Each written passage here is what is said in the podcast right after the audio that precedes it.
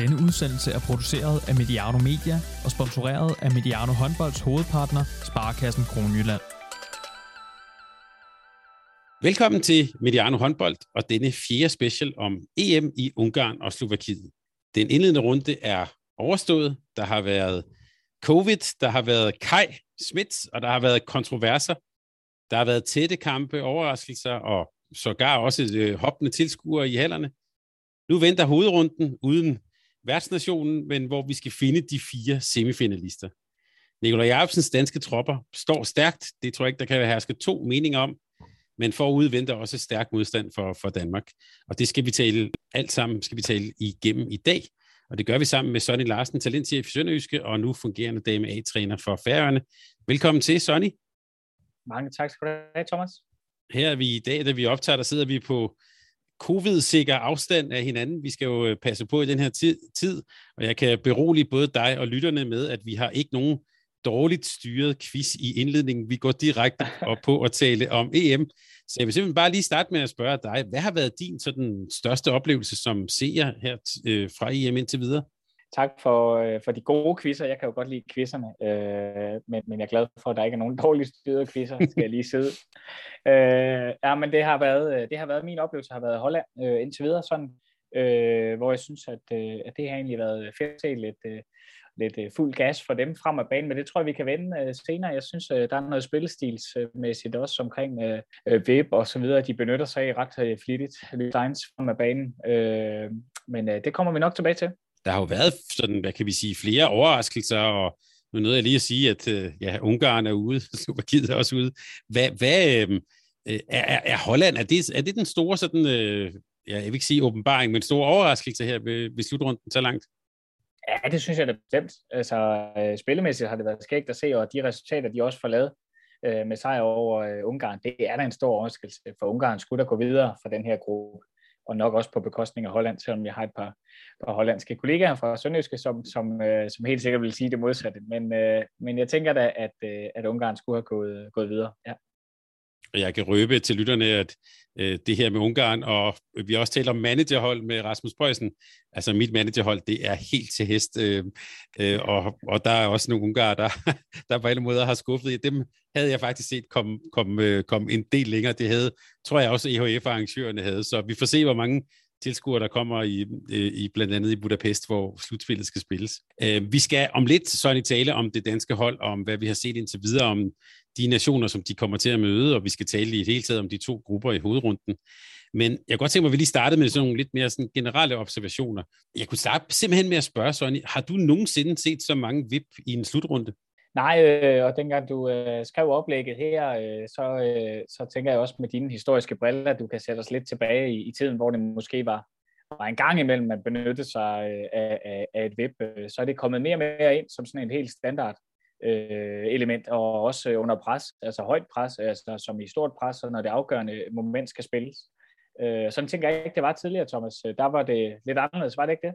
Jo, altså jeg tænker, når man tænker tilbage, sådan helt tilbage, så var det jo det, man gjorde, når man førte med rigtig meget, og det, som gjorde Spanien rasende, hvis de sådan følte, at man sådan pissede lidt på til sidst.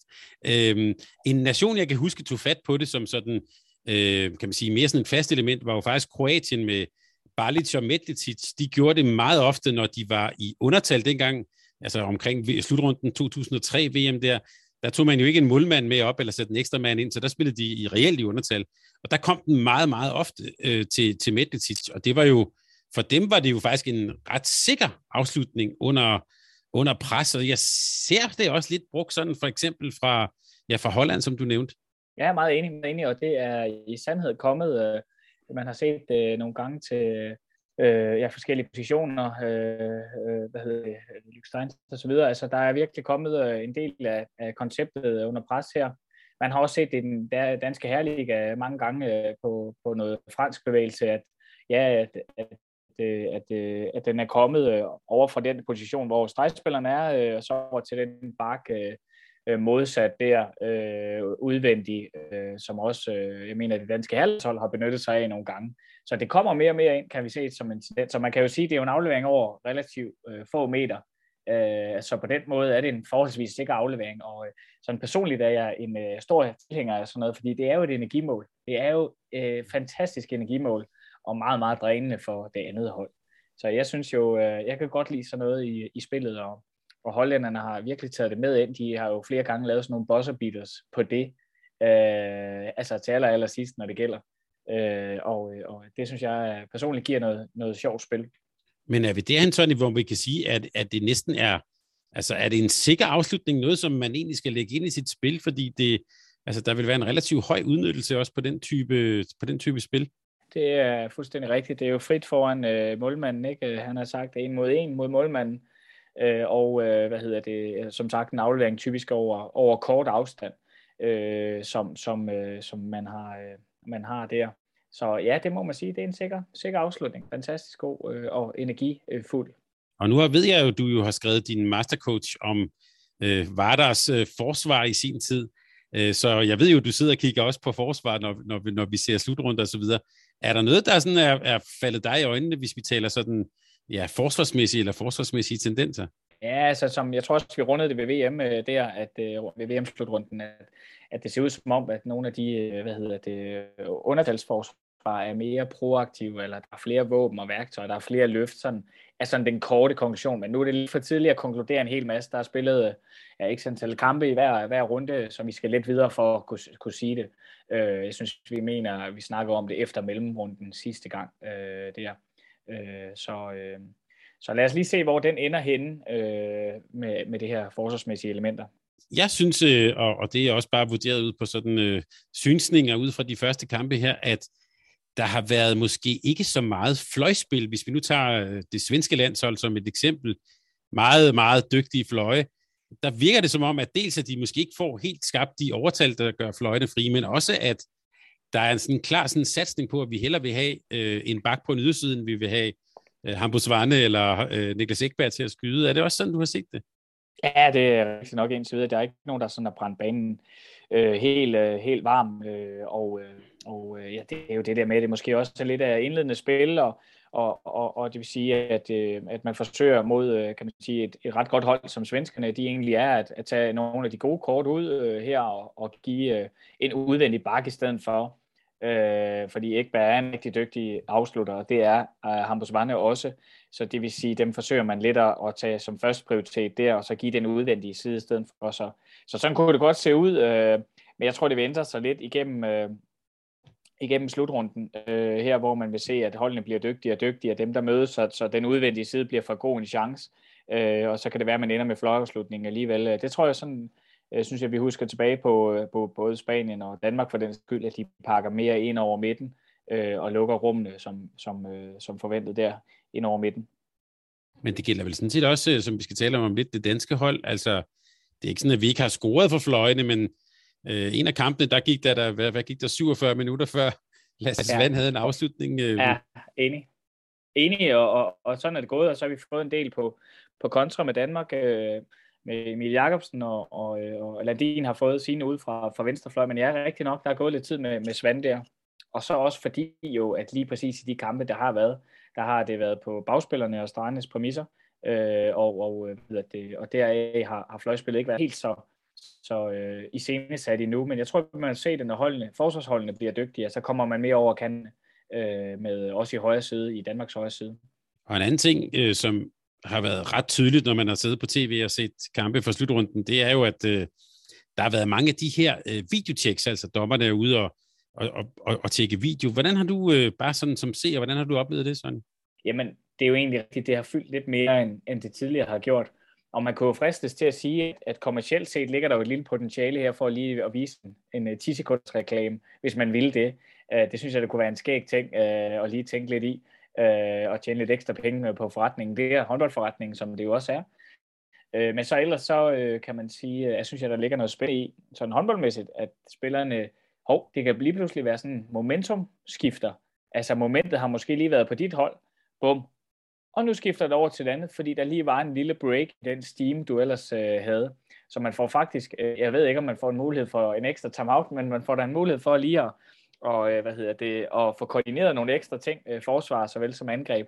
Så det giver dig et ekstra element i sådan den taktiske forandring, som der kan ligge i sådan nogle kampe.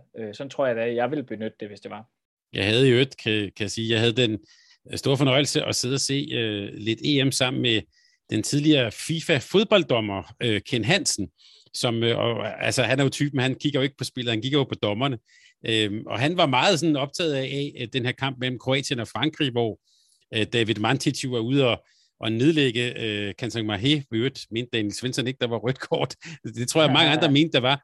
Men der synes jeg, at der var han kendt, som jeg så kampen, med meget optaget af det her med, at dommerne jo måske brugte det her videotjek sådan meget proaktivt til faktisk at tage sådan dampen ud af nogle spillere, der var sådan meget op at køre. Ikke? Det er sådan en meget god måde lige at få ro på, ligesom vi så dommerne i kvartfinalen nede i Cairo også gøre. Men så havde han i øvrigt en meget sjov, som fodboldmand, en meget sjov observation. Det var, i sådan nogle situationer, hvad fanden laver så alle de der andre ude omkring dommerbordet, altså observatører og sådan noget, de skulle lige pludselig ind og blande sig i det. Det havde han meget svært ved. Jamen, det kan jeg godt følge ham lidt i. Altså, og du har ret i det der med, hvad der foregår en hel masse mærkeligt rundt om, og hvad laver spillerne egentlig i mellemtiden? Nogle gange så tænker jeg da, at jeg vil i hvert fald bruge den på noget konstruktivt i spil. De kan jo godt stå og slå ud med armene, men det er da en lille smule spild af tid, fordi den bliver jo tjekket, og så bliver der dømt det der er der. Det kan man altså ikke bruge så lang tid på, synes jeg. Jeg kom til at tænke på i forhold til det med fløjafslutningerne, lige for at vende tilbage. Det bliver jeg nødt til lige at runde, ikke? Så vidt jeg kan se i statistikkerne, så vil jeg sige, at der er væsentlig forskel på de forskellige hold. Jeg kan se, at sådan et hold som Norge faktisk har haft op mod 40 i de første kampe, hvorimod Island kun har haft 20. Bare lige for at nævne et par eksempler. Så det er nok i virkeligheden lidt en overfortolkning her. Og her tænker jeg også på dem, der er afsluttet bredt i banen, så 40 det er lige i overkanten og til med her. Så dem, der har talt med i statistikken, ligger også på brede, på brede fløjovergangsskud, vil jeg tro. Jeg tror, det er derfor, der er 40, fordi det lyder igen lidt voldsomt, der skulle være 10 afslutninger per kamp. Men det er sådan, statistikkerne for EHF er lavet op. Jeg tror, vi skal sortere lidt fra i den statistik i hvert fald. Og det er interessant med Island, som vi skal tale om lidt senere. To fløje, der jo virkelig også har præsteret godt, så det er da mærkeligt, at de ikke spiller dem ud til dem noget mere, kunne man næsten sige. Helt sådan overordnet, det her corona talte vi om i vores optakt, det er umuligt at komme udenom det her, lidt kaotiske, og måske særligt sådan vist i det tyske hold, jeg så, der var nogen, der på sociale medier lavede grin med, at det ender jo med, at det er jo verdensmesterne fra 2007, der efterhånden er ved at stille op, altså Johannes Bitter er til stede og så videre. Har det for dig, har det overskygget sådan glæden ved slutrunden? Nej, det har det ikke. Ikke min oplevelse ordnet set af, når jeg ser kampene. Jeg vil sige, at jeg nogle gange overrasker over, hvem de ender med at stille op med, i forhold til hvem de har udtaget. men når man ser bort fra det, og så hvis man havde et managerhold, jeg har valgt at ikke at lave et, fordi at det er jo fuldstændig uforudsigeligt. Man kan have corona på et helt hold, og så lige pludselig er man helt nede, fordi man har haft 3 udskiftninger af dem, man skulle bruge, ikke, på sit managerhold. Så det er gået udenom. Til gengæld, så har jeg nyt hver en kamp, jeg har set. Så lad os springe til de røde-hvide farver og til Danmark. Og nu starter jeg sådan helt generelt her. Hvordan har du oplevet kampene med det danske hold, og hvordan har du set det danske hold? Jeg har set, at der hele vejen igennem har været fremgang i spillet fra kamp 1 til 2 til 3, hvor træerne den dominerer de jo fuldstændig igennem anden halvleg specielt. Så sådan overordnet set har de været i fremgang. Punkt 2, så synes jeg, at de har været rigtig gode til at spilstyre og ikke give noget væk sådan unødigt, hvor at ved sidste slutrunde EM fik givet nogle situationer væk mod, specielt det var Ungarn på daværende tidspunkt, omkring noget kontraspil på det her 5-1 forsvar. Så det synes jeg har været anderledes den her gang. De har fundet nogle løsninger skarpere og ikke givet noget væk unødigt. Så det tænker jeg egentlig helt overordnet set, og som forventet også, og meget, meget spændende at se, hvad der bliver ud af det. Det må man også tænke som håndboldhistoriker, altså at der har virkelig været forholdsvis god kontrol på tingene. Ja, det må man sige. Også Bare de sejrsmarkiner, der har været. Jeg var faktisk meget imponeret af den der kamp mod Nordmakedonien, den start, de fik. Man kunne sådan næsten se på Nikolaj Jacobsens krop, det dirrede efter at gøre noget. Men der var alligevel en form for ro og sådan overskud, som jeg synes virkede meget, hvad kan man sige, meget overbevisende. Også Slovenien-kampen, hvordan de i den grad udraderer Slovenien i anden halvleg. Det synes jeg altså også var imponerende.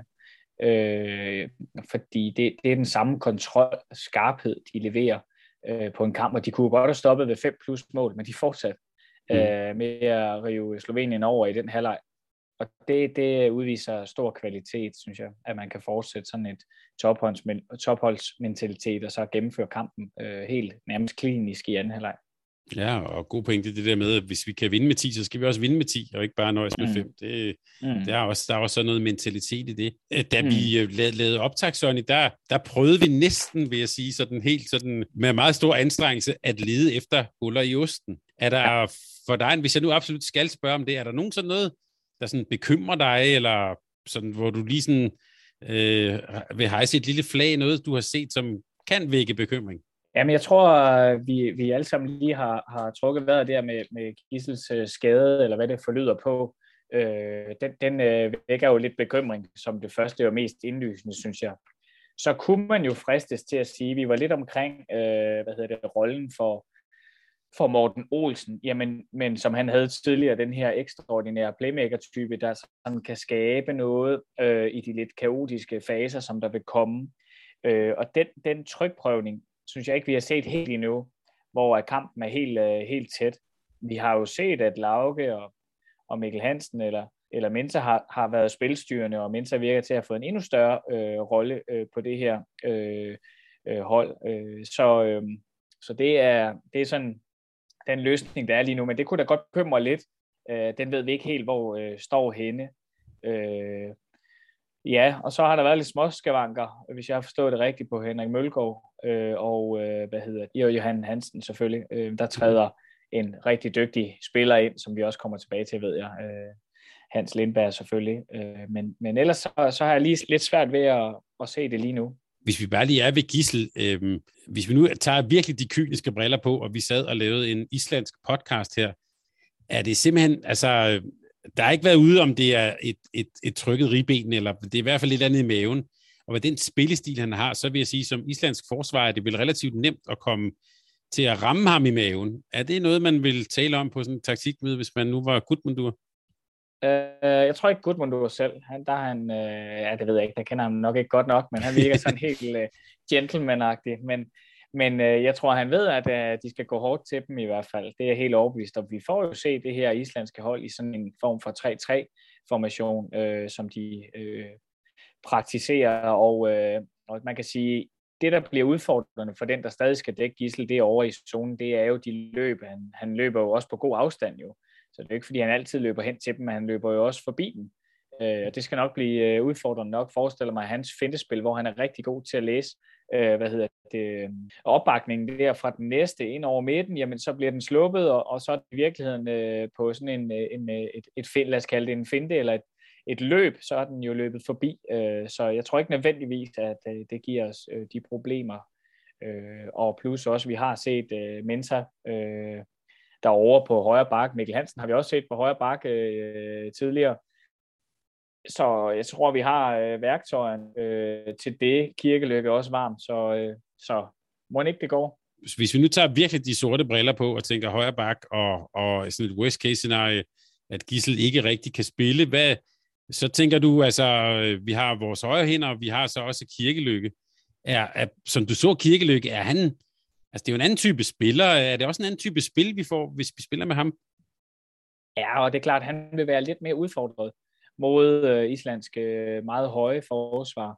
Det er klart, det er indlysende for Kirkelykke, der har brug for lidt mere plads, men der, hvor måske man mister allermest i virkeligheden, ud over angrebet, er jo også på kontraspillet for Gissels vedkommende, hvis han træder ud af turneringen, eller ikke kan klare det, hvor at Kirkelykke, kan man sige, kan godt komme med noget kontraspil, men det bliver en anden kontra, vi skal lave.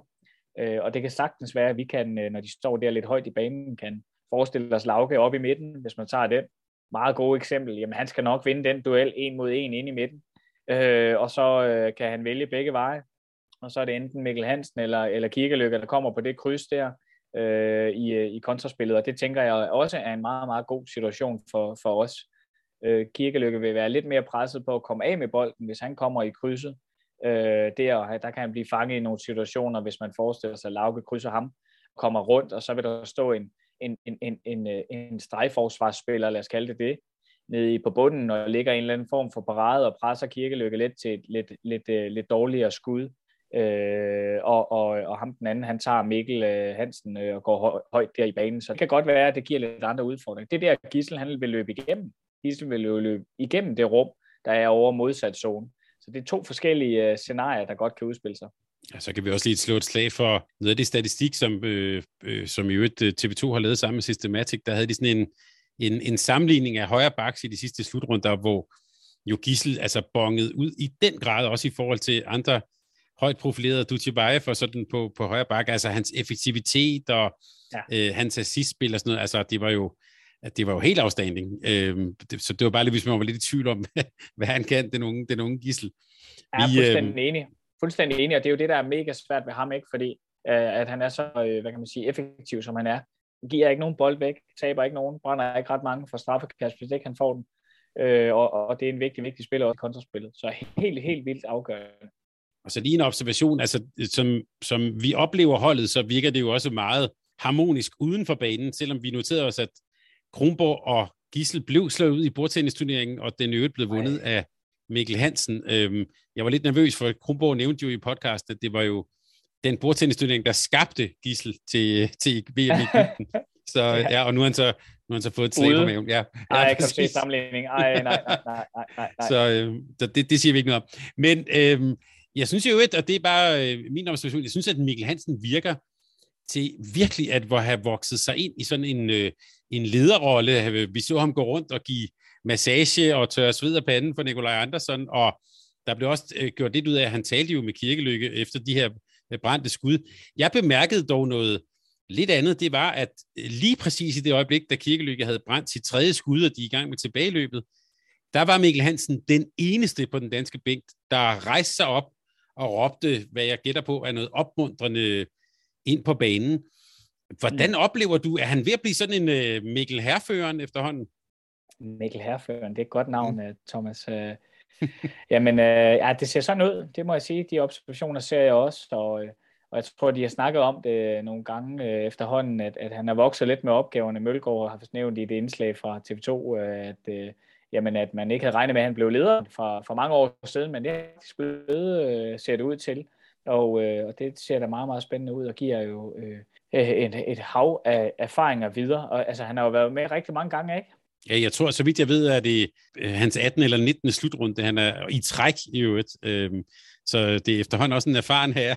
Jeg hørte en udsendelse den anden dag, tror jeg, omkring, at det er noget af det de mange slutrunders hold, eller var det i virkeligheden Ben Nygaard, der nævner den, at det bliver faktisk... Jeg mener, at det der med, at det danske hold har været til mange slutrunder, har haft rigtig mange kampe, og statistisk set, dem, der ender i top 4 til en slutrunde, det er dem, der har flest landskampe. Og det har været et pejlemærke, blandt andet for at arbejde med Færøerne, færøske herrer der, at få så mange landskampe som muligt. Fordi at man ved, at så kommer man højere op, jo flere landskampe man spiller på højt niveau. Så det tænker jeg, at det er et meget, meget god, en god ting, at Mikkel Hansen har været med mange gange, og det gør jo, at man kan have forhåbninger om at komme i top 4 igen. Og nu vi taler mange landskampe, jeg tænker, vi bliver nødt til lige at sætte et par ord på Niklas Landin. Altså, bliver han bare bedre, eller hvad pokker er det, vi ser med Landin? Ej, det er helt vildt, det der. Han på de der straffekast, det er jo været 3 træk eller 4, altså... Det er modbydeligt at stå på pletten sammen med ham, tænker jeg. Og det er jo det, han har bygget op, det navn og det narrativ, som er omkring ham nu, er, at han er en af top, og han slår til, når det gælder, og bedst når det gælder, har de store redninger, på de rigtige tidspunkter. Og det er meget, meget spændende, og det ser ud som om, at han finder relativt hurtigt ind, og finder et stabilt niveau i de fleste kampe. Og hvis ikke, så tænker jeg egentlig, at det danske landshold er egentlig rigtig, rigtig godt besat også på den post. det kan vi roligt sige. Jeg kan jeg huske, at jeg engang har læst om Niklas Landin, at da han var ungdomsspiller, der blev han kendt for, at han nogle gange også greb straffekast med den der sådan bare at være sådan mentalt fuldstændig ovenpå. Jeg tænker også, at det er noget af det, vi ser, det der med, ja, han taler jo selv om at sætte sig ind i skyttens rude. Og vi kan også sige, at Jesper Ferdin, vi jo også har med her på Mediano Håndbold, har fortalt om, at han engang skulle hoppet ind over mod Landin, og så kunne han bare ikke se målet mere. Altså, det er jo også sådan, at det bare pludselig forsvinder, ikke? Målet er væk. Jeg er fuldstændig enig, og det er faktisk meget spændende at få indblik i det der, fordi jeg er enig i det der mentale overskud, som han tit udviser. Det er godt nok inspirerende, må man sige. Altså, der er, som Terje Marier også kunne, rulle gardinet ned, den gode Sterbæk, når de foldede sig ud på den store scene. Altså, det var helt vildt, de kunne også, og der er Niklas jo, der er han jo faktisk allerede også, ikke? Og har været det et stykke tid. Ja, fordi jeg har hørt sådan nogle mentaltrænere tale om, hvis man endelig i en dårlig periode har brændt nogle skud, så er det rigtig vigtigt, at du visualiserer nettet og ikke målmanden. Men altså, hvis man ikke kan se nettet, så bliver det lidt svært. Så bare lige en af dem, som også har spillet mange landskampe, og som vi talte om i optakten, nemlig Rasmus Lauge. Vi talte ham om som VM19 Lauge. Er han der endnu? Mangler han flere ben eller kampe i benene? Hvordan ser du Rasmus Lauge? Jeg ser ham som om, at igen, det går godt fremad med samspillet, og hvad hedder det, at der er stadig nogle ting, hvor han virkelig løfter spillet, blandt andet duelspillet i kontra, som også Lasse Andersson tidligere har løftet rigtig godt, og hvad hedder det, forsvarsmæssigt ser det også ud, som om han glider godt ind i det, med de rytmer og de skifte, der ligger der. Så jeg synes igen, han vokser lidt med opgaven. Så jeg tænker egentlig også, at vi ikke har set toppen endnu i den her slutrunde for ham. Den gode mand, han er jo mega spændende. Han var jo virkelig afgørende ved VM der. Og det er jo det, der bliver mega fedt at se. Jeg tror virkelig, der ligger et lag ekstra, hvor at han brænder en kamp af for fuld drøn. Og det er specielt angrebsmæssigt, fordi jeg tror egentlig defensivt har det været ok, det vi har set indtil videre. Har det forstyrret noget i den, hvad skal vi sige, det danske, jeg fristes næsten til at sige ordet hierarki, altså jeg tænker på Jakob Holm, som han fik lov at spille meget i en kamp, som måske ikke var så vigtigt, eller hvad ser du det som ligestillede muligheder for de danske landstrænere? Nej, det gør jeg ikke. Jeg er meget klart, at han hopper lige ind på sådan en startplads der, og det synes jeg egentlig også er et godt spørgsmål, fordi nogen vil jo helt sikkert også spille med nogle af de andre, og som Nikolaj også har gjort her, har de spillet i den sidste kamp, hvor det var afgjort for at få en pause på dem, der skal starte, og dem, der skal spille med. Så nej, han er hoppet lige ind på startpladsen der, og kommer til at skulle spille en del af mange store dele af kampene. Nu vil jeg tage en, der kommer til at spille meget, har spillet meget. Du nævnte ham også lidt i indledningen her, Henrik Mølgaard. Altså han så for mig at se lidt ramt ud af corona og omikron kort før nytår i kampen mod GOG. Han har nogle småskavanker. Han har også været ude, læste jeg, at fortælle om, at hele coronasituationen gjorde, at han løb meget på asfalt, så han også har måske fået lidt skavanker der. Jeg kunne også spørge på en lidt anden, måske lidt hårdere måde. Er vi stille og roligt på vej mod sådan et generationsskifte i retning af en Simon Hall, eller hvordan ser du sådan, Mølgaards rolle resten af turneringen? Ja, det tror jeg faktisk, du har ret i. Sådan kunne det godt se ud som om, at Simon og Saugstrup skal tage det meste derinde. Sådan pegede det i hvert fald hen mod, da det sådan var kniven, eller sværest imod Slovenien, mener jeg ikke også. Og hvad hedder det, hvor det jo var Saugstrup fremme og Hal på bunden der, og Mølgaard ude. Så jeg tror, man vil opleve ham stadigvæk i faser af kampen, fordi han har jo vanvittigt meget erfaring mod rigtig, rigtig mange gode spillere. Og lidt ligesom, kan man sige, Morten Olsen har taget nogle afgørende faser i kampene, så vil Henrik Mølgaard også være der til de faser. Det tror jeg helt sikkert på, men sådan den store... Den store mængde ser i hvert fald ud til at tilfalde Saugstrup. Det ser meget tydeligt ud. Og så er jeg lidt mere spændt på, hvordan Mølgaard og Hal og måske Antonsen får fordelt tiden. Hvordan har du oplevet Mølgaard, når du har set Aalborg håndbold her i efteråret, den her halvsæson? Men jeg tror, han har været lidt her. Jeg så refererer meget til den Aalborg-kamp der. Jeg tror, han var meget ramt der. De har kæmpet med at finde lidt rytme der i Aalborg. Og det har været defensivt. De har kæmpet med at finde rytme på at få det hele. Og det vigtige værktøj med Saugstrup, de havde i noget midt i alternativ. Der de forsøgte med noget formidt med Almarsson og Felix Klare.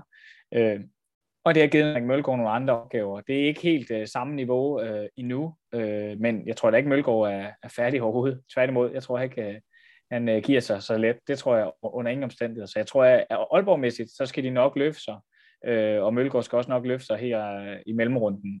Det er helt sikkert.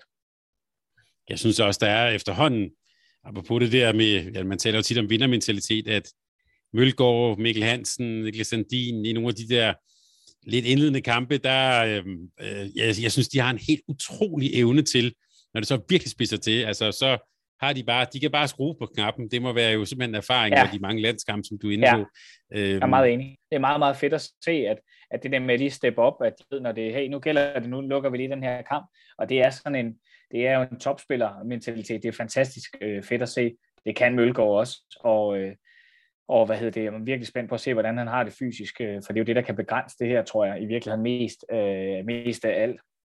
For de andre ser ud til, Mikkel Hansen og Landin ser ud til at være klar på de opgaver fysisk. Men Mølgaard, det er jeg lidt usikker på og meget spændt på. Og nu jeg taler om det tyske VM 2007. Vi har også talt om mange landskampe, altså så bliver vi bare nødt til lige at vinde. Hans Majestæt Lindberg, som jo simpelthen er tilbage. Altså, da jeg hørte det først, tænkte jeg, det var det egentlig lidt spøjs, og da jeg så ham, så blev jeg faktisk oprigtigt glad inde i kroppen, kunne jeg mærke. Altså, det var sgu fedt at se ham tilbage, men altså, jeg kunne heller ikke være tænkt på... Hvor længe siden er det? Altså, hvor længe siden er det, du har set ham første gang? Altså, undskyld, ja. Han har jo været med i 100 år. Ja, i 100 år. Jeg kan godt huske, da han kom frem op i Helsingen, faktisk.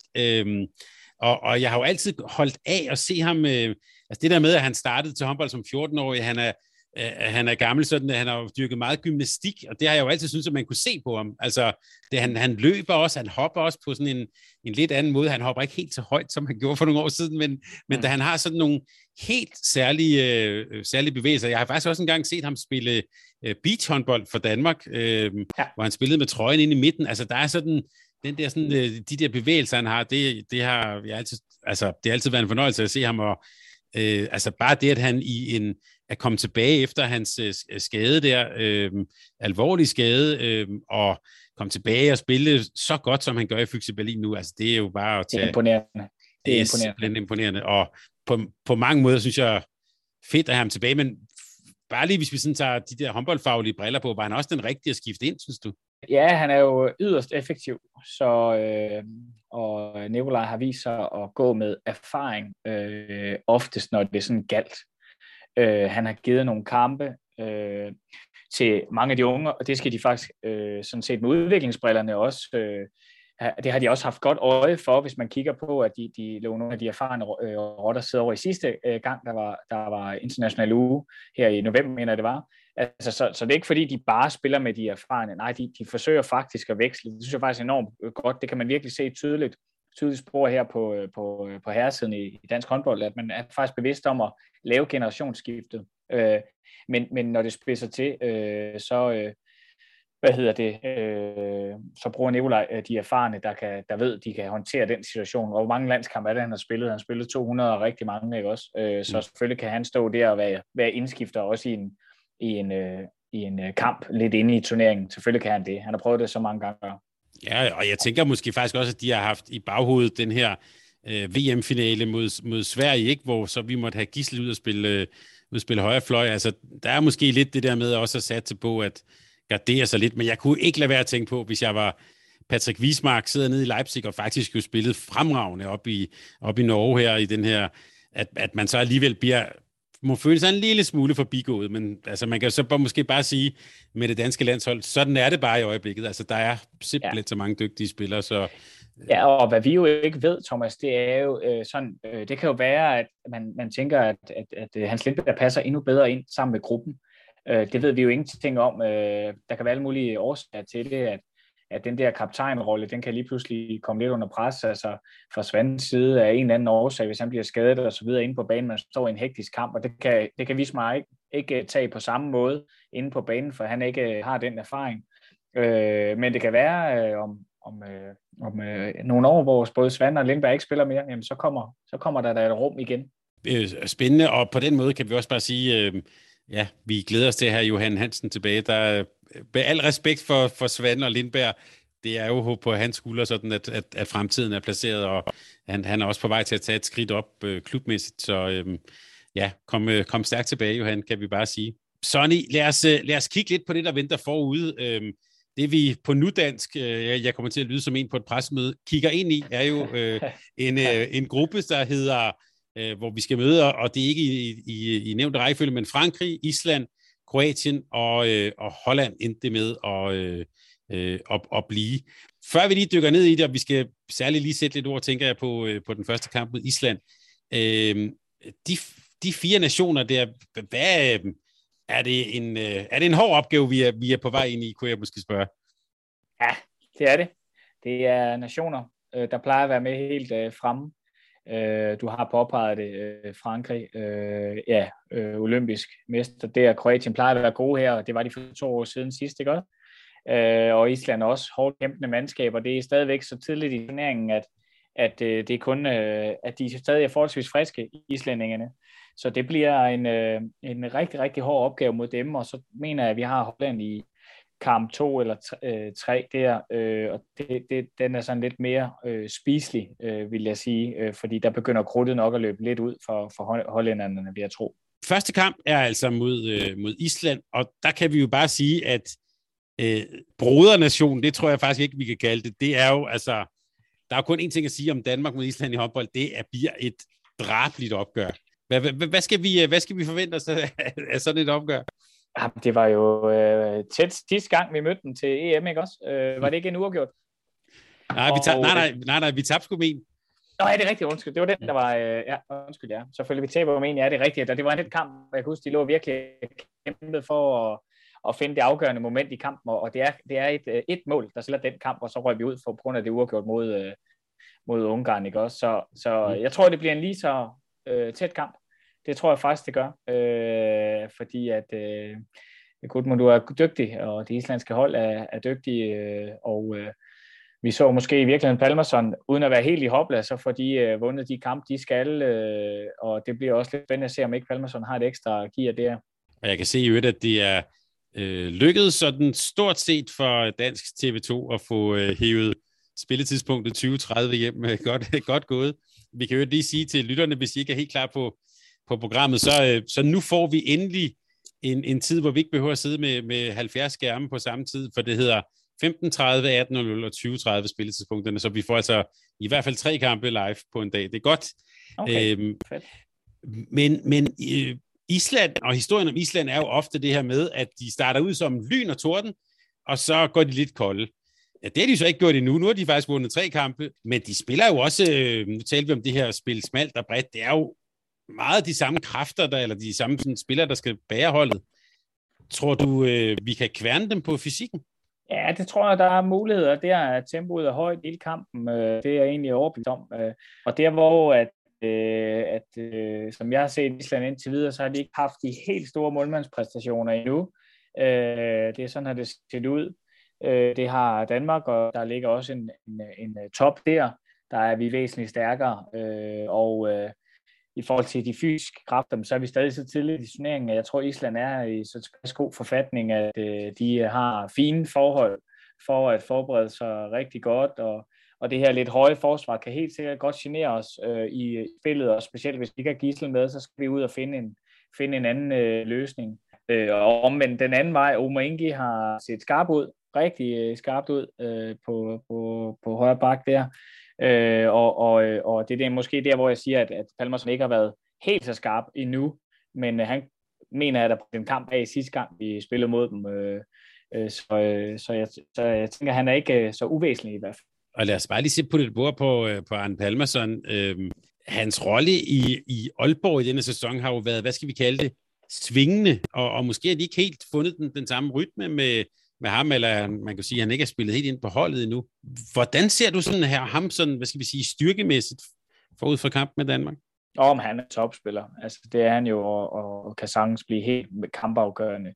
Og der skal man huske på, at islændingene kontra Aalborg er jo måske endda længere fremme med samspillet med Almersson, fordi han efterhånden har været mange år, de kender ham væsentligt bedre, end man har gjort i Aalborg, hvor det har taget noget tid, og så blev han skadet ret tidligt, og så har han været ude, og så skulle man tilbage igen og lige finde kampformen. Man har da set mod nogle af Champions League-kampene for Aalborg, at han har taget noget styring og taget initiativet og været afgørende på assisterne osv. Så jeg tror, vi finder en meget, meget skarp Palmerson på det her skarpe skud og vurderingsspil. Han er rigtig, rigtig dygtig i. Jeg kunne godt tænke mig, at du ligesom også med dit trænerblik lige sætter lidt ord på det her islandske forsvar, men før du lige gør det, så vil jeg godt have, at du lige sådan forholdt dig til, jeg har i hvert fald hørt nogen, også danske trænere, omtale Guðmundur Guðmundsson som det, man næsten kunne kalde sådan en ideologisk træner, altså at han har den her idé om høje baks, eller hvad man skal kalde det, den måde at stå på. Det, han savede jo engang en dansk journalist over, der ikke helt forstod det, da han var landstræner, men ser du ham også som sådan en ideolog, altså han har sin måde at tænke på, og det er bare sådan, vi gør det, eller hvordan ser du måden, han gerne vil dække op på? Ja, set forståelse, så virker det ideologisk, hvilket er en fed plan, og det har jeg egentlig respekt for, forstået på den måde, at det han jo gør, hvis jeg også har forstået det rigtigt, så kigger han jo ned i, okay, den enkelte spiller kan det og det, man kan ikke det og det, og det gør han ud fra sine analyser. Og det er jo mere ideologisk, tror jeg ikke, det bliver. Han har et koncept, han tilpasser så til hvem konceptet dikterer de spillere, han tager med, sådan så de kan de opgaver, de skal til. Og det synes jeg, der er mega, mega spændende. For eksempel havde de, islændingen en god stregspiller, der så blev skabt ret tidligt med en knæskade, hvor at det handlede meget om duelspillet, der skulle vindes. Svein Johansson, som rød ud der, og det handlede, hvis jeg har hørt historien fra ham rigtigt, at om de ting, han skulle løse, er noget af det, han er god til i forvejen. Så på den måde bliver det selvfølgelig konceptuelt, men det bliver også at skære det ud op til, hvad du er god til. Så jeg håber, det var sådan et forsøg på at give koblingen mellem spiller og koncept. Det var virkelig det, jeg forsøgte at gøre her. Og du har nævnt deres målmænd, Bjørkvin Perl Gustafsson, altid godt at se ham, og Viktor Hallgrimsson, som måske, jeg ved ikke, hvad tænker du, er det et svagt punkt for Island, hvis vi bare skal tale lige ud af posen med de to herrer? Altså, sværere kontra Danmark, sådan vil jeg sige det. Altså, det er jo, synes jeg, er den store forskel. Og de har forsøgt at tilpasse til de danske målmænd, altså med et forsvar, der er, kan man sige, lidt fladere som regel med de typer, man har i Hal og Mølgaard og Saugstrup, der kan noget parat samspil og så videre. Så det er jo deres styrke, målmænd i Danmark kan der. Og de to andre fra Island der, de kan jo noget lidt andet, og det er jo ingen tvivl om, at Bjørkvin Perl Gustafsson sagtens kan have en rigtig, rigtig stor kamp, og så bliver det svært for Danmark. Viktor Hallgrimsson synes jeg for mig ser ikke ud til at have den samme helt høje topniveau endnu, så det er der, at Danmark er væsentligt stærkere. Så skal vi jo også op imod de skakternede fra Kroatien, og man kan bare sige, nu nævnte du håndboldhistorien, hvis man kigger med håndboldhistoriske briller på opgør mellem Danmark og Kroatien, så får man jo julelys i øjnene, men altså corona og hudle sig igennem og sådan noget, altså, det er vel nærmest svært at sige et eller andet form for sammenhængende om Kroatien, eller hvad sådan? Fuldstændig korrekt. Altså, hvem de har ude næste gang, det aner man jo ikke. Altså, det man trækker og løfter jo bare øjnene og tænker, hvad er det, de kommer med? Jeg har meget svært ved at, kan man sige, sætte fingeren på, hvad er det, vi skal helt forvente os af den kamp, andet end jeg ved, de har nogle dygtige spillere på vej, og hvor langt er de kommet med dem, og det ved jeg, det er svært at sige, synes jeg, lige nu. Jeg skal se lidt mere på mellemrunden her.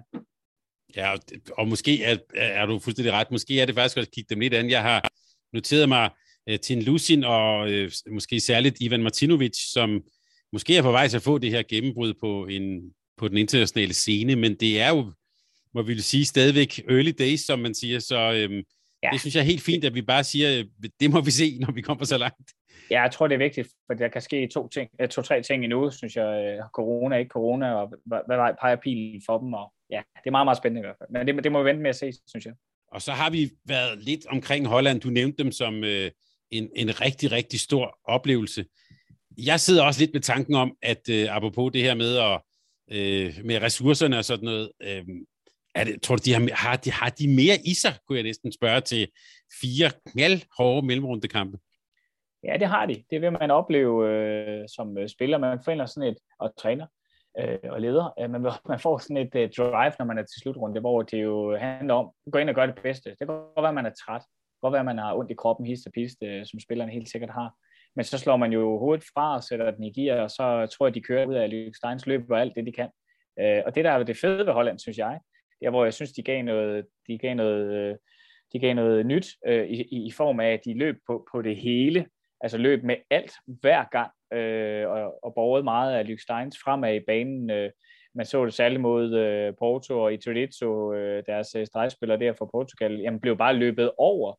Selvom han egentlig havde god tid til at komme hjem, så blev han bare løbet forbi. Og det var selvom, at Holland egentlig var foran og havde kampen og momentet i kampen, så løb de alligevel. Hvor man i Danmark måske havde, eller med danske briller, havde man lige gået op og taget det stille og rolige angreb. Men det er jo klart en kompetenceanalyse, vil jeg sige, af hvad Holland kan kontra Danmark, hvor at de våben, danskerne kommer med, er væsentligt stærkere 6-6 angreb, end det Holland kan præstere angrebsmæssigt. Holland kan også godt spille nogle gode angreb, men det er ikke samme hylde, som Danmark kan. Men deraf synes jeg egentlig, det er fedt at se, at Holland har tilpasset deres koncept til de kompetencer, de har, nemlig løb frem af banen, der er de egentlig gode og har chancen for at komme til noget. Og så de her VIP-muligheder, som giver dem en god chance. Det synes jeg også er spændende at se, at de har taget det koncept ind under deres hud. Og har de benene, har de fysikken? Ikke til at gå hele vejen, men de skal nok udfordre. Så synes jeg, at man måske kan notere sig Kai Smits, måske en af de store oplevelser ved den her slutrunde. Det er jo går han jo lidt, synes jeg, i den her gruppe får vi jo både Kai Smits, Omar G. Magnussen og Mathias Gissel at se. Altså, jeg siger ikke, det er det samme, men det er 3 venstrehænder på den der højre bak. På kvindesiden har vi også Anna Vagtkiva. Det ligner jo efterhånden lidt en tendens med de her meget sådan duelstærke, hurtige, dygtige venstrehænder, som øvrigt også kan dække op. Altså, det er jo nogle fede spillertyper, synes jeg, at kigge på. Ja, helt vildt. Helt vildt spændende at se, hvor det bringer håndbolden hen af, ikke? At der, hvor det gik fra, at det bare skulle være større og større og større endnu, så er det blevet til, at det også handler om at kunne flytte sig hurtigt og være lidt mindre og kunne komme igennem de små mellemrum, som Lykkesteins jo, han springer jo bare ind i kassen, det ved jeg godt, det var en højre hånd, men det gør Gissel også, altså springer ind på de mindste rum og kan afslutte under stort fysisk pres og ligger vandret, man kan alligevel skyde bolden i mål, det er da. Man bliver jo helt begejstret af at se det, fordi det er jo atletisk på et meget, meget højt niveau, og det er jo noget af det tekniske sværeste at kunne lægge bolden ind, selvom man jo ligger ned nærmest. Fantastisk fedt. Jeg kan jo ikke sige, Sonny, apropos håndboldhistorie, jeg sad og så Danmark-Slovenien sammen med en lidt yngre målgruppe, som jo synes, det var ret sjovt at se Ljubomir Vranjes stå som træner blandt alle de her store spillere, og så sagde jeg bare, så skal I se ham spille, og så i en eller anden time-out fandt jeg sådan et klip fra OL 2000 afsted med den her lille mand. Altså, Lykkesteins, han har altså også de her Ljubomir Vranjes vibes, vil jeg sige. Det er, ja. Altså, det er jo bare super, super sjovt. Ja, det er det. Og Vranjes var fantastisk også. Altså, det må man sige. Det gav virkelig også noget skæg til spillet. Meget inspirerende træner. Og fedt at have. Jeg øvrigt, mens vi taler sammen her, har jeg kunnet læse mig til, at han jo efter alt at dømme er færdig som en landstræner i Slovenien, men nu skal være træner i Rhein-Neckar-Løven i stedet for. Så tillykke til Ljubomir med endnu en Bundesliga-post. Ja. Så har vi i gruppen, Sonny, så har vi simpelthen franskmændene tilbage. Le Bleu eller Les Perks, eksperterne. Men det er den sidste kamp, så det kan være, at det bliver en kamp, som måske ikke er specielt vigtigt, og så kan vi jo så møde dem igen i finalen, ligesom til OL. Så jeg vil bare spørge på en lidt anden måde, hvis vi tænker hele turneringen. Er Frankrig vores hårdeste konkurrent til at blive i kampen om at blive europamester? Ja, det tror jeg faktisk, som det har set ud. Det er et rigtig godt bud. Den kan være fuldstændig ubetydelig, den kamp der, det er fuldstændig enig med dig her i mellemgruppen, men det kan også godt være en kamp, der er vigtig, og jeg tror ud fra de danske forudsætninger, så tror jeg, at den tager danskerne, som det ser ud lige nu, meget tæt.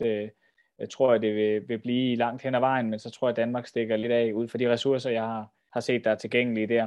Jeg har tænkt på en ting, vi har jo, og det har vi også gjort her på Mediano Håndbold, har vi jo nogle gange haft det, jeg vil næsten kalde for Gerard-bashing, altså den franske målmand. Og det må vi jo så holde op med efter den der OL-finale. Hvad jeg kunne læse mig til, har han indtil videre stået med en procent på 41. Altså, ja. har vi, og det kan vi selv også gøre os skyldige ved, jeg vil godt tage en hel del af skylden, har vi talt ham lidt ned under gulvbrædderne, hvor han jo overhovedet ikke hører hjemme, eller hvad? Nej, altså, vi har gået til ham. Når der ikke har været nogen redninger jo. Altså, det er jo ikke fordi, det er jo kommet ud af ingenting, og vi ikke synes, han er sikkert en fin person, men det er jo kommet ud af, at performance ikke har været på det niveau, som nogle af de andre har været. Og det er jo det, som jeg synes, vores program her handler om. Det er der at få kigget ind i, hvad er det, der bliver leveret, og så er de sikkert nogle fine fyre alligevel, og leveret i det her tilfælde, det er jo redninger. Og har du redningerne, så er du en topmålmand. Har du ikke en redning, så er du ikke i toppen, sjovt nok. Og så er det jo ikke længere end det jo. Jeg synes altså, at vi skal også begynde at udtale sig om folk som manglende personlighed. Ej, det, men godt. Men hvis vi så bare lige summerer op, kan vi godt tillade os at sige, at vi fra den her halvdel tror på, trods alt, Danmark og Frankrig i en semifinal. Ja, det ville være forventeligt ud fra de forudsætninger, der er set indtil videre. Jeg vil også tillade mig at sige, at det er ikke nogen kæmpe overraskelse. Det må vi sige. Og det var måske også, hvad vi i hvert fald om ikke andet havde håbet på forhånd.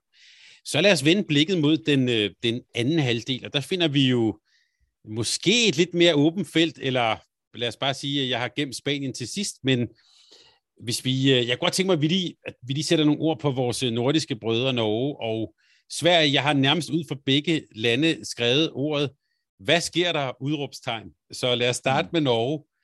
Hvad sker der med Norge? Men der sker det, synes jeg, at ud fra hvad jeg har set her, de mangler farten, tror jeg, du også har noteret dig, at de har spillet for langsomt til at komme med noget, og du har så fint her legnet statsen op på Sarkosen, synes jeg også, den skal du have, 12 mål på 22 skud i 3 kampe, altså 22 skud. Men så var jeg lige inde og kigge lidt mere på ham, fordi... Altså, så dårligt tror jeg altså heller ikke, de har været. Og Sarkosen har også været, fin faktisk på assistspillet specielt. Ifølge statistikken fra EHF havde han 56% på skuddene, altså 14 mål og 25 skud ifølge statistikken her på EHF, har jeg lige tjekket op. Så hvis man lige skulle vende tilbage til, hvad sker der? Ja, har vi set toppen af Norge? Det tror jeg, at der er nogen på det her program, der i hvert fald har nævnt tidligere, at spørgsmålet er, om vi har set det. Og det synes jeg, begynder jeg sådan at kunne tilslutte mig lidt mere og mere. Og det bliver da... Ja, de skal spille noget bedre, hvis de skal op helt op og ramme den. Men er det, kan man sige, fraværet af Jørgen Johannesson og Rød selvfølgelig også, Magnus Rød, at de mangler fart. Altså, vi har jo berømmet dem for det der, ja, hurtig midte, og altså bare nærmest løbe på alt, og have tovejsspillere, og så videre, og nu heller ikke nogen Bjarte Myrhold måske. Han var måske deres talisman. Er det et ramt Norge, vi ser her, som du ser dem gå ind i mellemrunden? Ja, det synes jeg. Det synes jeg faktisk lidt, og jeg tror virkelig, du nævner mange gode faktorer der, som betyder en hel del. Jeg tror specielt, Jørgen Johannesson har stor betydning i lige pt for udskiftningerne, og det er også kvaliteterne i de dueller og skud, som Sander Sarkosen kan levere, fordi det betyder, at han skal have endnu flere dueller, og så vil den jo dø stille og roligt. En enkelt bagspiller mere, som skal køre det show hjem, og det er jo der, det bliver svært, udover Harald Reinkind, som har gjort det rigtig, rigtig godt. Jeg mener, han ligger omkring de 70% og score mål, undskyld. Ja, præcis. Og vi skal ikke sige noget ondt om Mors Thy, det er slet ikke det, men altså, vi er også lidt nede på, ikke på den øverste norske hylde, så måske på den måde ikke Ikke så overraskende. Men vi kan også bare sige, at det er jo et land, hvor pressen og medierne og sådan noget, altså de tager ikke sådan med fløjelshandsker på dem, vil jeg sige. Så ja, et ramt Norge, og et hold, der måske også er ramt, og så hvor jeg kan også har kunne læse mig til, at pressen bestemt heller ikke tager med fløjelshandsker. Der er nærmest sådan dommedags stemning. Det er vores svenske brødre, dem vi mødte i finalen for et år siden, som jo måske heller ikke var super stærke til OL.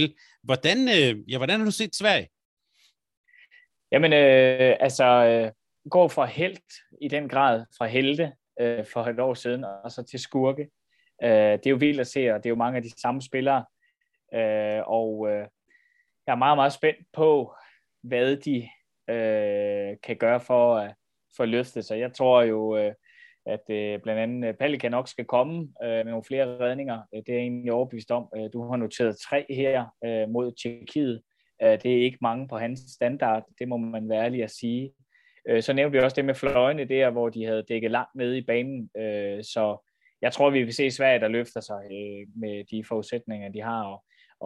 Og Glenn Solberg, der siger, at vi ikke skifter ud mellem forsvar og i kontrafasen og bare forsvar og angreb på den måde og bare spiller begge veje.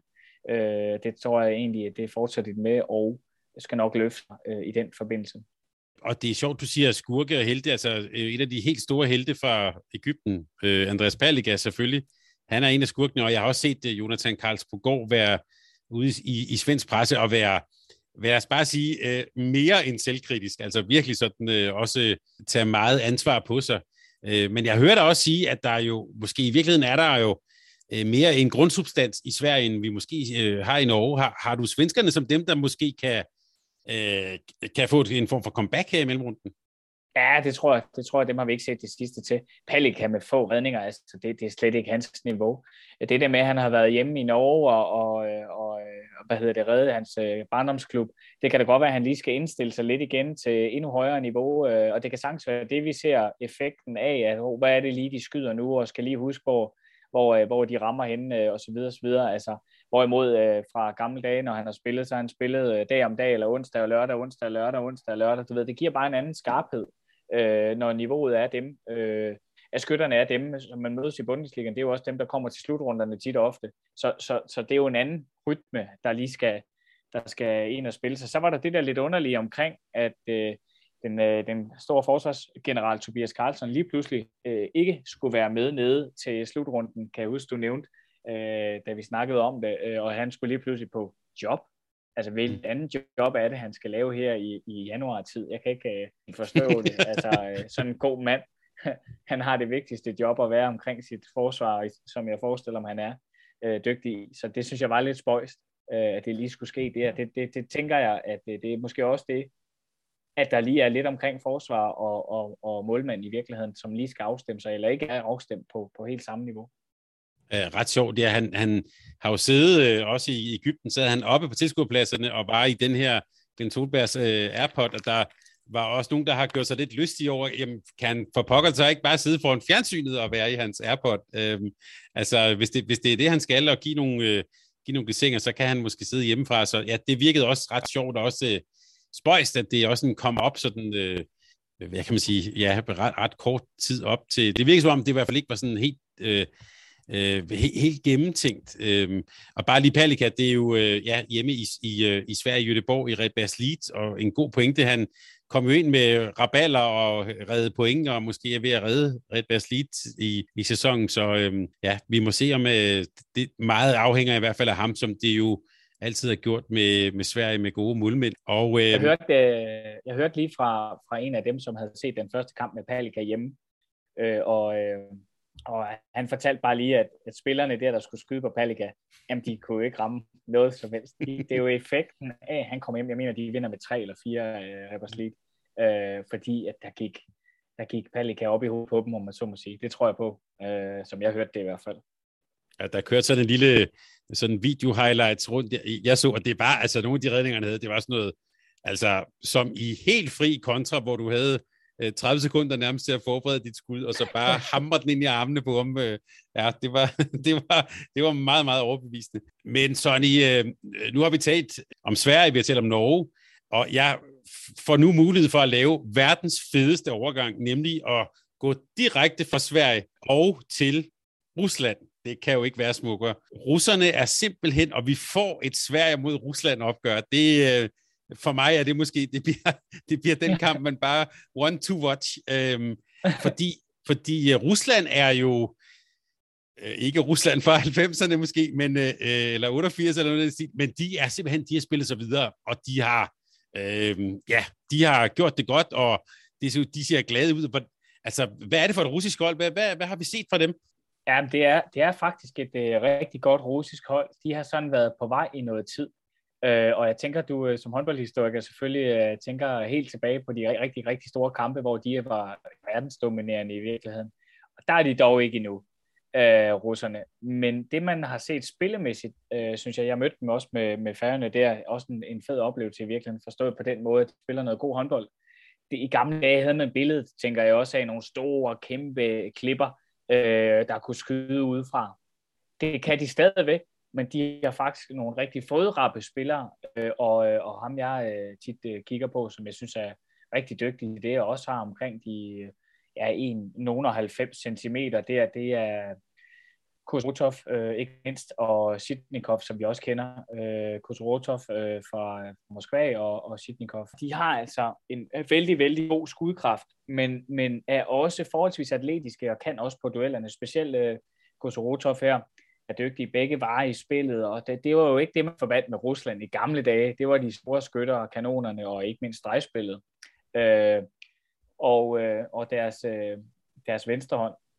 Krotov har også spillet fine skud. Han er rigtig god ind over midten der. Og jeg tænker egentlig, at de spiller mere moderne håndbold. Og det synes jeg egentlig er meget, meget spændende at se, hvor de er på vej hen af. Vi kan i hvert fald sige om russerne, at nu har de faktisk også fået en, der tager med hænder og fødder, nemlig Viktor Kirdeev. Men så vil jeg bare spørge, Sonny, vi har nævnt en masse kvaliteter, og bare det, at de er med her, synes jeg jo er fantastisk. For mig er håndbold, det er den eneste sport, hvor jeg holder med Rusland, men det gør jeg også der. Holder det? Altså, var det lidt sådan et held mod Norge, eller tror du faktisk, at de kan måske dyste med om en semifinaleplads? Jeg tror, de kommer til at være i opløbet. Til en semifinaleplads. De har 2 point, som de skal spille med Spanien og Tyskland om at komme derop. Så de bliver i opløbet. Kommer de til at tage den? Det er godt nok spændende, om de har kapaciteterne til det. Det kræver deres målvogterspil, som du også påpegede her, bliver i samme niveau for de resterende kampe. Har de det, så har de mulighederne.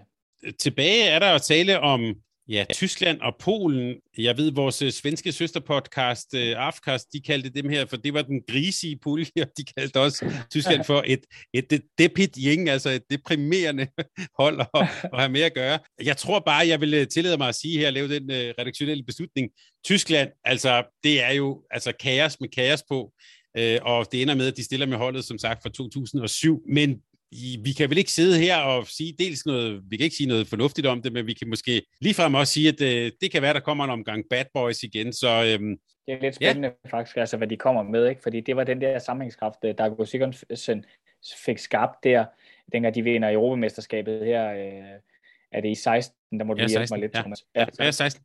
Og det var fantastisk at se, hvordan de klarede med de folk, de havde, og de havde et hav af skader på daværende tidspunkt.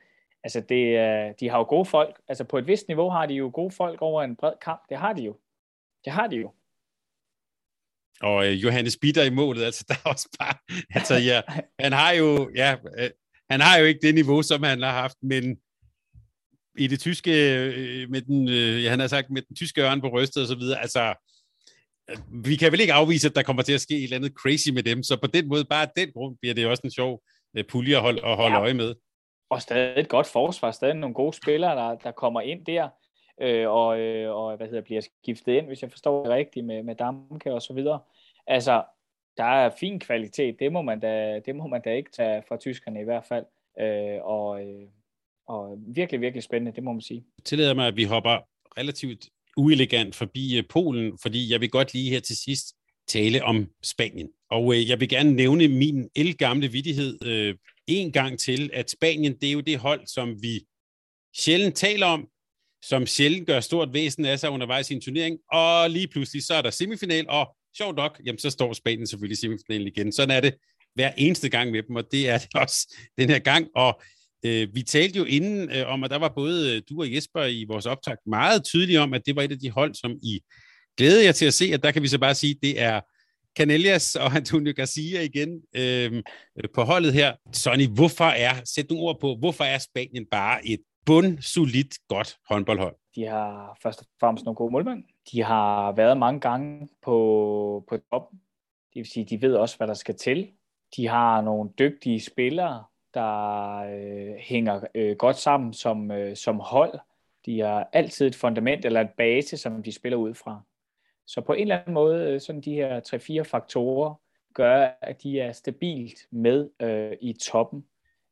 Og nu du er ved ældgamle ting, så er det jo også det med forsvar og målmand, de vinder mesterskaber. Og der nævner Johan Canellas for eksempel rigtig, rigtig dygtig på meget af sit forsvarsspil. Og bare for at nævne en enkelt, og målmænd ikke mindst, de har jo et verdensklasse forsvar, når det er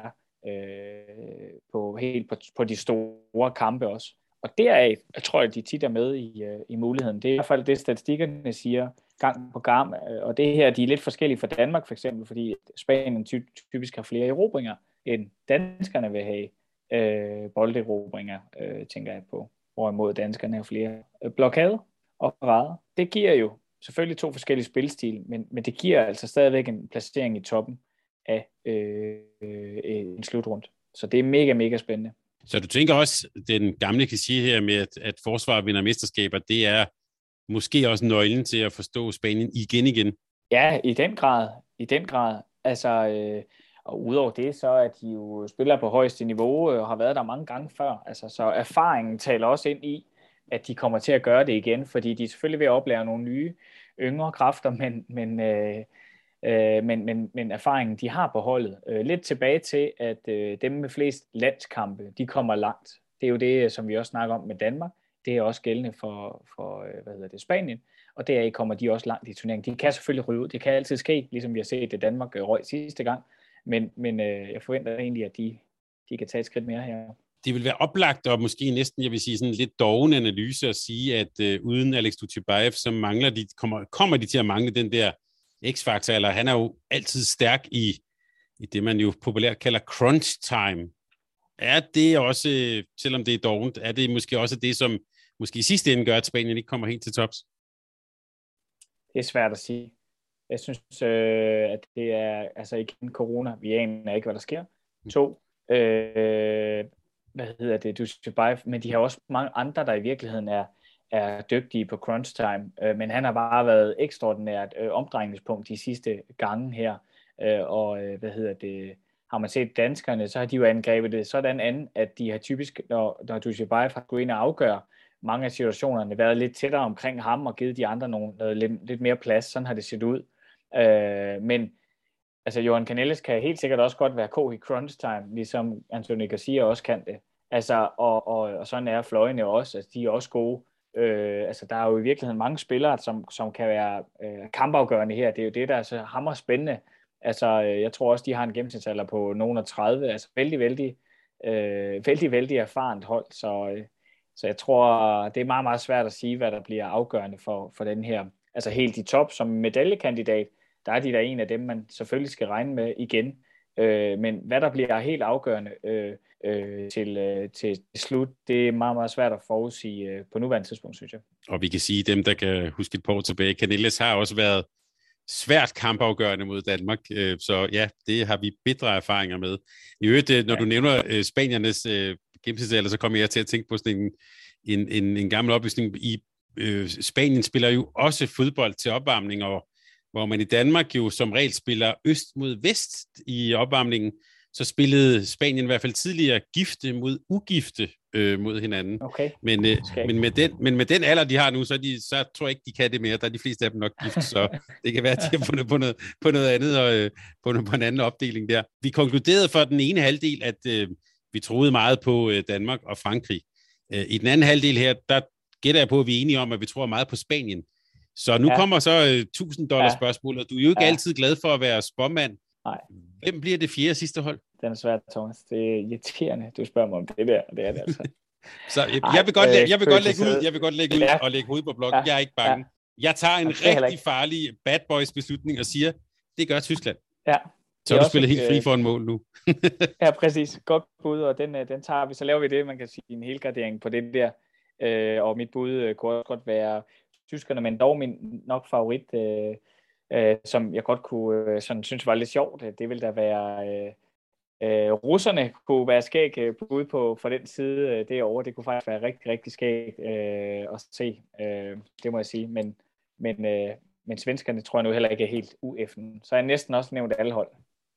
Præcis, og jeg vil så sige, når nu har jeg sagt Tyskland, det er min crazy beslutning. Min mere analytiske hjernehalvdel siger nok, at måske bliver det Sverige, og også stadig mulighed for en dansk-svensk finale igen. Så, men vi må se, altså jeg tænker, når vi sidder og taler sammen her, det bliver altså en virkelig, virkelig interessant mellemrunde. Det er i begge halvdele, og spændende opgør også for Danmark. Så der er rigtig meget at se frem til, Sonny, og lige så snart vi bliver lidt klogere, så kan det være, at jeg indkalder dig igen, så skal vi tale om semifinaler og slutspil og så videre. Det vil jeg glæde mig rigtig meget til. Sonny Larsen, tak fordi du var med her og med til at tale om status inden mellemrunden. Det var en fornøjelse. Selv tak, og tak lige måde.